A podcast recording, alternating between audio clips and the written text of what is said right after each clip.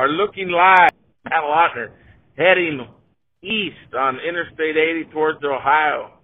We go check out the Ohio State Fair later this week. Beautiful Sunday afternoon, hooking up with an old buddy by the name of Danny Vaughan.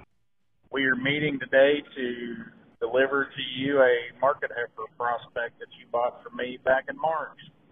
Little blue roan. I am here, Yeah. MAB. Come on. Audience that's listening nationwide and in Canada and 70 other countries. Uh, might not know Danny Vaughan. I started. I was the the product of two parents that that both did some. Uh, basically, both grew up with cattle. Uh, my mother grew up on a Jersey dairy farm, and my dad grew up just having a handful of cows at the small farm that his parents had, and they always had pigs as well. But when he got out of high school, he went to work for Merlunda Farms, and at that time they were showing Herefords all over America. And they would leave in August in a boxcar and leave the West Virginia State Fair and get on the boxcar and head west. And they would travel via boxcar and hit every show in the country and then end up back in the east. I don't know, sometime early spring. Uh, he did that for four and a half years, I think. Gave, my grandfather gave me a Hereford cow when I was two. I'm 49 now, so I guess I've been chasing this thing for 47 years.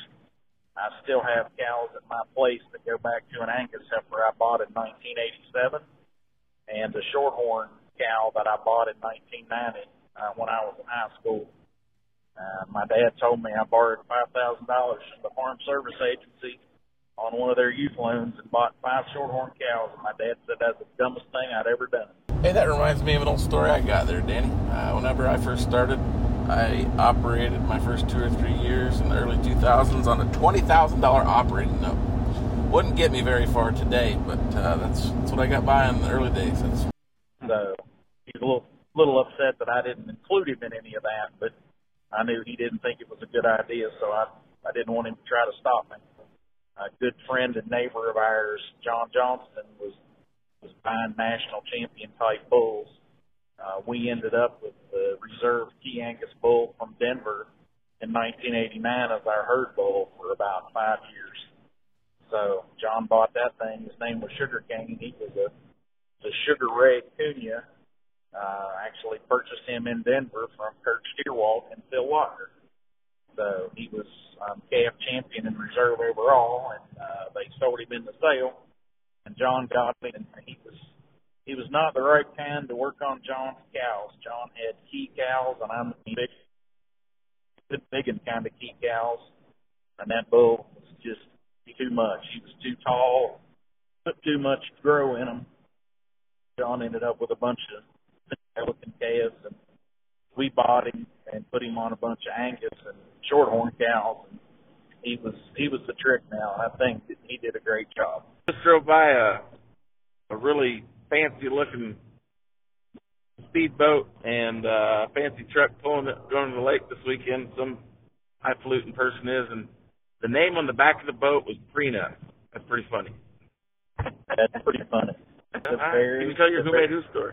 the very first in-person conversation I ever had with Phil, and I had talked to him on the phone uh, time or two before that, but uh, the first time I sat down and actually had a conversation with him was he had Who Made Who on display at the Ohio Beef Expo, and this was back probably 1993, four. okay, a little bit of show cattle history here. Who Made Who was a take charge out of a glitter and gold cow raised by Damian Gallagher of Westside, Iowa, born in April 1996. It was actually right where the bull display was this year. Here's this little bull tied up, and I mean, he looked like he was about three feet tall and about 40 feet long. And uh, I get to talking to this guy, and it's like, yeah, that's that's my bull. That's who made who. And uh, he was just standing there. He didn't have a big fancy stall or a sign or anything. It just just tied up there, and he may have had a, a little sign. I don't really remember, but wasn't anything like today. And we got to talking, and I just kept thinking, man, this bull, there's just no way. Not big enough. It's just just a little tiny thing, and it just it's never gonna work. Probably dripping with hair. Was he was he Oh, chucked oh, out he- by that point? No, he was he was hairy, and he was hairy, and he was good looking. I don't. Curly, I'm not. curly I'm hair. not discounting what he looked like. He looked like a million dollars, but he just looked insanely small to me, like Mhm. um like a I don't know, like a really really overgrown dachshund dog almost. He was longer and uh, they're real long, really long fronted. Uh, and I was talking to Phil, and I was just like, man, I just don't get this. You guys are selling semen, and it seems like every time I breed something AI, we, we end up, you know, one one will be good and two will be terrible. So I just don't get it. I don't understand why you can't just promote a bull that makes every calf that he sires better than the cow.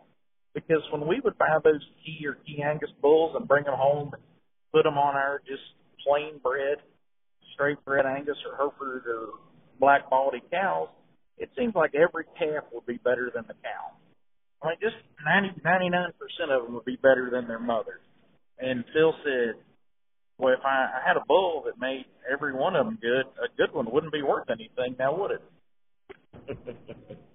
and then we saw who made who two years later at Hawkeye, and and I was so wrong on that bull. That bull was a, I mean, he grew and he was certainly big enough for a mature bull.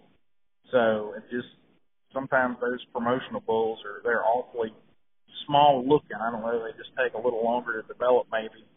And I think a lot of it's just because you're looking at them at a display time when they're they're really immature yet. So um, I, I had the same same run in with Totally Tuned. I saw that bull at Hawkeye and thought he was the tiniest little thing you've ever seen. And about eight years later, I walked into Brent Toll's pasture in Kentucky, and there's this bull, and his ear tag says "Totally Tuned." And I talked to Brent Brent on the phone and said, "Hey, um, I'm going to come look at those calves." And he was out of town, and he said, "Here's here's the directions. Here's where you go. My dad will be there."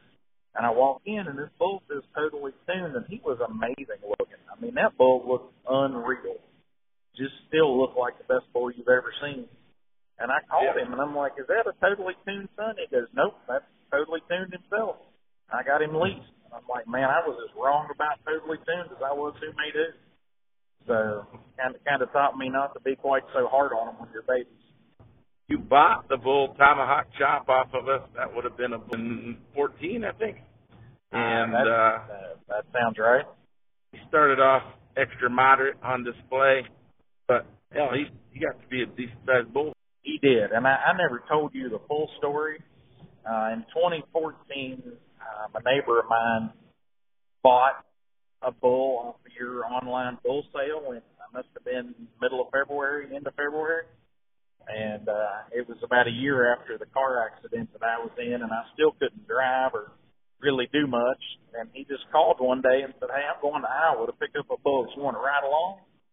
I didn't have anything else going on, so I said, "Sure, I'll give it a try."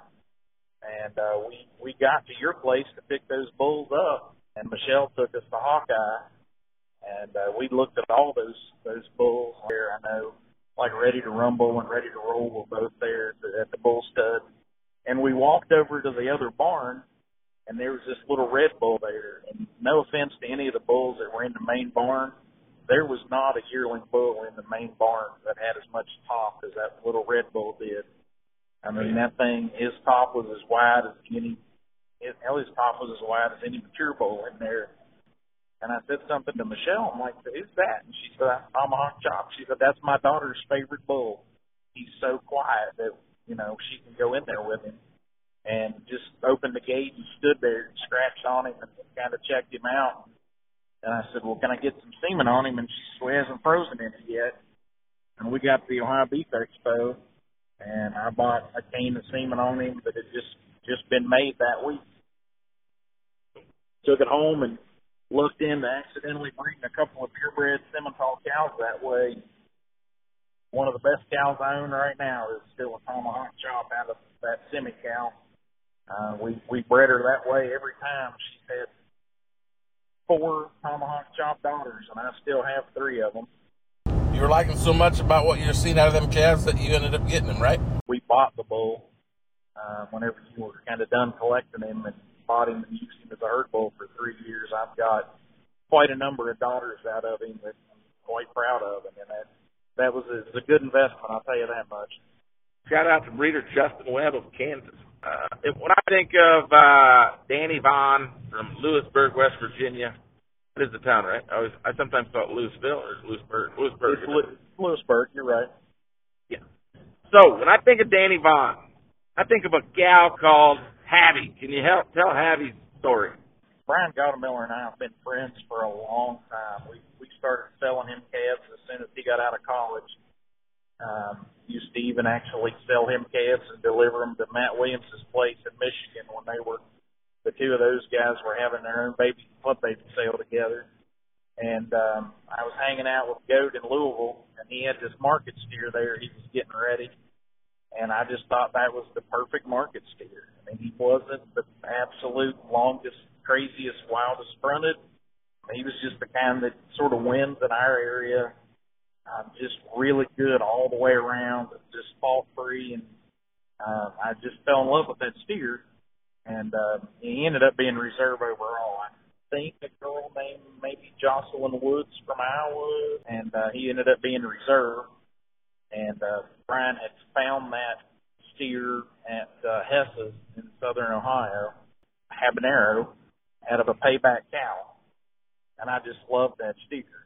And uh, because of uh, how well that steer did, uh, Hess's then turned around and flushed that cow back to Habanero and got some embryos, and uh, then they put a flush into frozen gold. And Goat wanted to back, but he was kind of short on cash, and he got um, Clark Chamberlain and I and the three of us pulled our money and bought that flush uh, out of the frozen gold. And, uh, worked out that I got two frozen embryos, and uh, Brian hauled them down to me when he was coming to look at calves, and I put them in and got two heifers. And one of them was just, she was special the day she was born. So she would have been a habanero payback. And Hess's had that payback cow for, Lord, 10 or 12 or 15 years. They had her for a long time. And, uh, I don't think she ever made another embryo for whatever reason. I think that was it. She just never flushed again. But I knew early on that that Habby cow was pretty special, and that's the only virgin heifer I've ever flushed. She was just so different from the rest of my cows that I I had to I had to give it a try. It was just sort of like you have this one that's really modern and really right on the cutting edge, and you have all these others that are maybe a mating away from being what you want. So I flushed her as a virgin heifer, and uh, we put those in and, and got along well with the, the first round of calves we got out of her. Um, I flushed her, I think, the next year to Money Shot. Uh, buddy of mine, Wes Marshall, had seen that bull and just said that was maybe as good a looking big bull as you would find. Uh, and I thought that'd work on that cow, so we did her that way, and uh, ended up selling a steer to uh, the Armentrout family over in Harrisonburg, Virginia, and uh, Richard Swecker was helping them at the time, and uh, they took that steer, and, and that's still the only steer that I'm aware of born in West Virginia or Virginia that's won the BCCP. Uh, that thing won the BCCP, and then he won the oh, he won the Virginia Beef Expo, and then he, he won their county fair, and then they, he won the Eastern National up in Timonium so they got a lot of mileage out of that steer. He was a really, really, really good one. I put a flush on her in the Virginia Beef Expo, and a guy at Quaker Hill, Angus Lee Rawson, bought it, and uh, he he bought a flush on her, and he wanted to flush her to something. I, I don't remember what we flushed her to the first time, but uh, a friend of mine had some monopoly semen there right when it first got hard to get, and uh, we did her to we did her to a couple different bulls. We did her to my turn and uh, I think we did her to Bodacious. That was what Lee originally wanted to do her to, and I was like, hey, well, try this thing to Monopoly. So I got some Monopoly semen, and uh, the first time we flushed her to Monopoly, Lee got a really, really good one that uh, Terry Lockhart in Oklahoma ended up with. Joe Perryman. Uh, there you go, Joe Perryman. Yes, Perryman ended up with the steer, and they won a bunch with him. I, I asked him to send me what that steer had won, and you couldn't fit it all on one text screen. It was pretty awesome. And uh I think Terry Lockhart was doing the fitting on him at the time. Anyhow, that one turned out really well. And Lee was so proud of the way that it worked that he he was like, "Hey, I'd like to buy half of that cow instead of just paying you for the flushes." So we went that route, and I sold him part ownership in the cow. And he flushed her to we flushed her to monopoly multiple times, uh, and uh, one year he had three male calves, all bulls, and uh, Justin Morgan was at my place, and he liked a couple, and I'm like, hey, if you really want to see a good one, you need to go to Rawson's. He's got one that's better than the ones I have. Um, so he went over to Rawson's and looked at those, and he ended up buying all three of them. So that that steer was a he would have been a monopoly habanero payback, and uh, Justin sold him to the Meert family from Michigan. Oh yeah. And uh, they From took that thing took took that thing to Louisville and won the whole thing with him, and um, it's still one of my one of my favorite stories. 'cause Do you get to go to the steer show and watch in person? I did not, and that's the craziest thing because for 25 years of my life I've been in Louisville for that steer show, and uh, rarely miss it. And my youngest son is into showing pigs, or was at the time. And Louisville was coming up, and we were talking about going, and he just put his foot down and said, "I'm so tired of going to Louisville and watching the cows. We never go watch the pig show ever. There are never pigs there." So we decided to go a weekend early and went and spent a couple days and watched the all the pig shows, uh, which made him happy. And then we went home. And if I had just stuck around a couple more days, I would have been there. You know, I knew I knew he was going. Justin was. I mean, I was getting pictures from him. I got a picture of him an hour before the show when he was in. You know, when they were getting him ready. I mean, Justin was. Justin Yeah. knew he had he had something special. He really did. Um, we even discussed leaving. It's a five-hour drive to Louisville. We even discussed leaving early Sunday morning to be there for that show. And, and honestly, I didn't go because I was afraid I would jinx it. It's Oh, yeah. one of those things that's like if I'm there, he's not gonna win. But if I stay home, that'll be my luck. Be the year I didn't go, and he'll win. And sure enough, that's exactly what happened. So I'm glad I stayed home. In the year 2010, old Mike Shaw family from Boone, Iowa, won the Louisville Chi Junior Heifer Show, and an outstanding and very tough show. And I just stayed at home. I was like, "Damn, I got Charlie Wilson working for me. Uh, I'm just gonna send Charlie to the show. I always, they always seem to get beat when I show up, so I uh, I stayed home from a Louisville win for the same for the same reason. A big boy from up there in Virginia probably was blowing you up after that win by the name of Chris Terembez. Sort of seemed like he was leaving me out of the equation altogether. Oh, was he? So- okay. I never That's, mind. that, that's, the, that's the way it sounded to me. I'm like, I mean, So hell, long ago, my memory's poor. I just know that that's Big Boy right. had something. Big Boy had something to do with it. That donor cow was born at my place. I'm the one to pick the mating on her. We flushed her that way, and yet that guy somehow turned out that he bought some monopoly semen, and he must have had more to do with it than anybody else. Chris Trim just bought 5,000 units of Monopoly semen off me for $20 a straw. That was a $100,000 check. That one felt good to take to the bank until five months later when Monopoly died on. Dang it. Dang it. Yeah. But good for Chris. He, he needed a break two in life. But uh, I hope that deal with the Angus Association is going all right with him. Lewisburg, West Virginia. That's kind of a hotbed. That's like Denison, Iowa, or Wessington Springs, South Dakota. And you just shout out a few of the breeders that live there around you that are doing a good job of raising. It is a. If anybody ever gets into the state of West Virginia, it's probably the per capita, just more club calves in your county than any other county in the Oh, state of West I- Virginia or Virginia. Yeah, I feel like there are, yeah, certainly.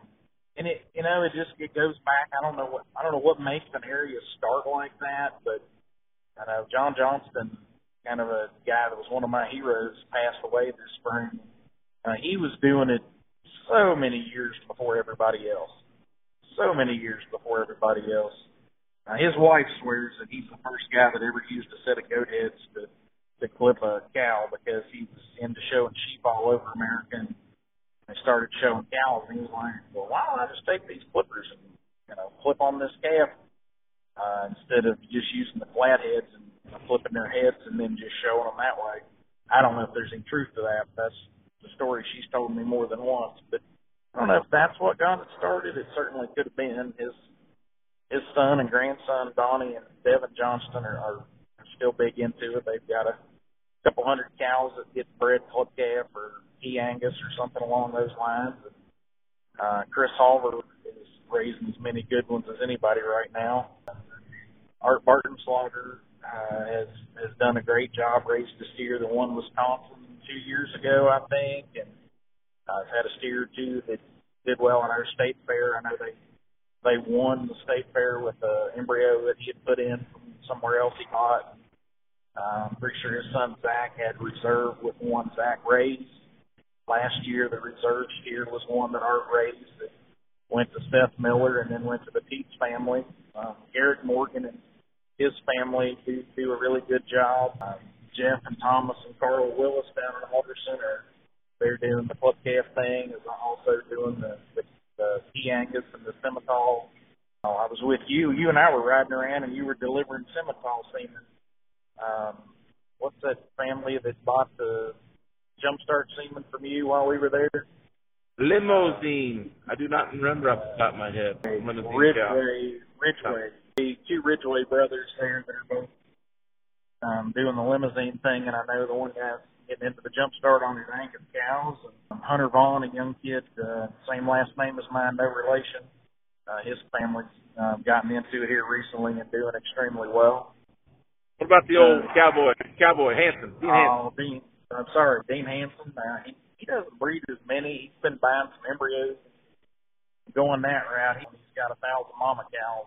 Another buddy of mine, Jamie Hunter, is breeding, breeding a handful of them too. But yeah, so I mean, you can spend you can spend two days in our right in our little area there looking at showcase. I mean, you could do it all in a day if you didn't go see Donnie because he'll direct you out for a whole day. But, you know, a lot of those guys are doing embryo work, and uh, we've gotten into doing some IVF stuff. Uh, that Habby cow quit producing conventionally, and uh, she spent four or five months living at Trans Ova. And, uh, we've done a couple of Vitelli flushes this year, so hopefully the future is looking brighter. I know my son is a, he'll be a senior at Oklahoma State. He's got a lot of ideas. He's got me changing the way we've been doing things, and I find I find myself listening to him more and more because for some reason some days he's smarter than I am. There you go. The beauty of raising them up right in the program, and No, no, he's at Oklahoma State. Yep. instead of knowing it three days after it happened, you sometimes know it immediately after it happened in those in those university syndicates. Especially that one. You talk Yeah. about Wessington Springs being a hotbed for for club calves. I'm pretty sure Stillwater is like the oh, it's like the incubator for for the Yeah. the the, the next generation doing this. It seems so. There's so many so many talented kids that are all going down there. And uh, Garrett, Garrett was at Redlands uh, with Brandon Callis and Spencer Scott, and uh, he just it's it's just been unreal the experiences he's had. Spend time learning from Brandon Yeah. to start with, and then learning from Spencer Scott, and then uh, and he got the and of course on the judging team, spending two years with Parker Henley at Oklahoma State. So young and energetic kids, and what you said is very important with the schooling. But then uh, outside of Stillwater, you got John Griswold, Jared Arthur, Ryan McKay.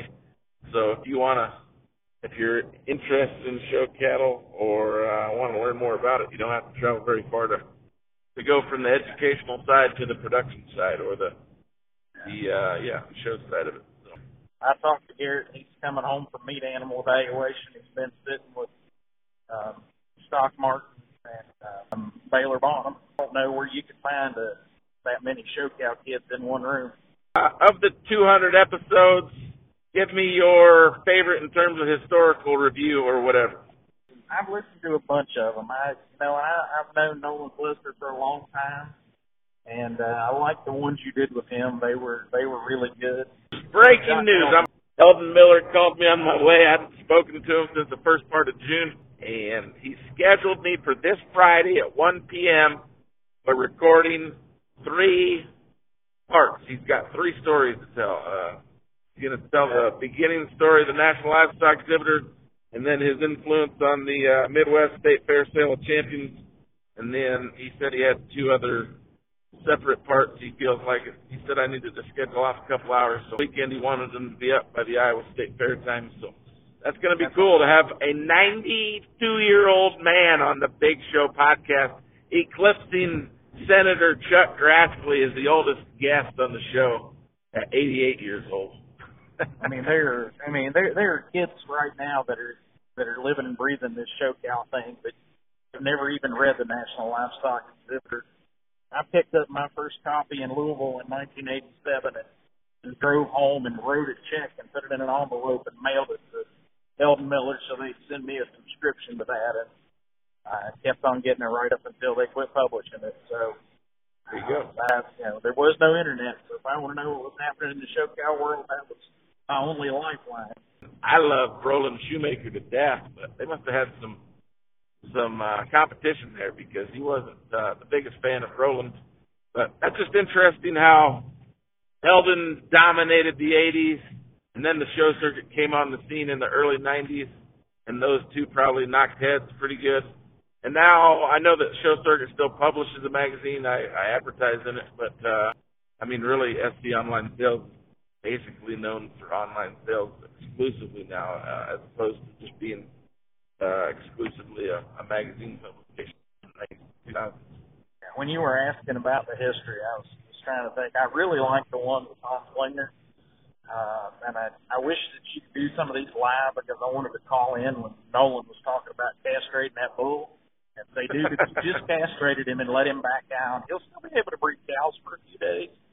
So uh, he may not have done Tom such a favor if they then turned that bull loose and let him right back in with those cows and didn't pay any attention to what happened next. I bet that thing was still fertile for a while. I, mean, I bred cows to the bull. I never got as lucky as some other folks, but um, now the, the first bull I ever bought any semen on, the first two I ever bought were Stinger and Sugar Ray. Yeah, the Klinger episodes, the, the Flesner episodes, the Paul Clapp episodes, the Tyrone Hollinger episode. I mean, you want to talk about history of the game? That's that's as good yeah, as it gets right there. There's a there's a lot we can all learn from some of those folks. You bet. Well, I appreciate you coming on to tell your story, your chapter of the MLC Big Show History podcast. You're only 49 years old. You got another 30 or 40 years to go. I hope so. I hope so to finish up this awesome episode, do you have any stories you can tell me about Burke Holvey, our national sales manager? You asked me to tell you a Burke Holvey story. I was trying to think of one, and I can remember back when she was graduating from high school, rather than send her some money for graduation, I offered to give her a uh, some shorthorn embryos, and um, it's driving me crazy. I can't think of the bull, but um, I ended up giving her a shorthorn mating and uh, she put the calf in and ended up with a really good shorthorn bull calf and decided to cut it and uh, ended up i thought she had it sold she thought she had it sold and the guy backed out. We were taking calves to um, keystone up in harrisburg pa and she said would you take that steer along? So we took him along and uh, ended up being the best steer calf we had. We had a couple nice heifers and uh, ended up winning the the jackpot, not the jackpot, the feeder calf steer show that they have up there. So when you ask the Angus Queen about um, winning shows, you can ask her about winning a steer show with a shorthorn steer. Well, there you go. That's not quite as good as old Dean Kephart gifting Russ Harcum a one quarter semen interest in the bull full throttle. But that was very nice of you, Danny. And Burke, you're an Angus Goyle. What are you doing messing around with these shorthorns? Sheesh.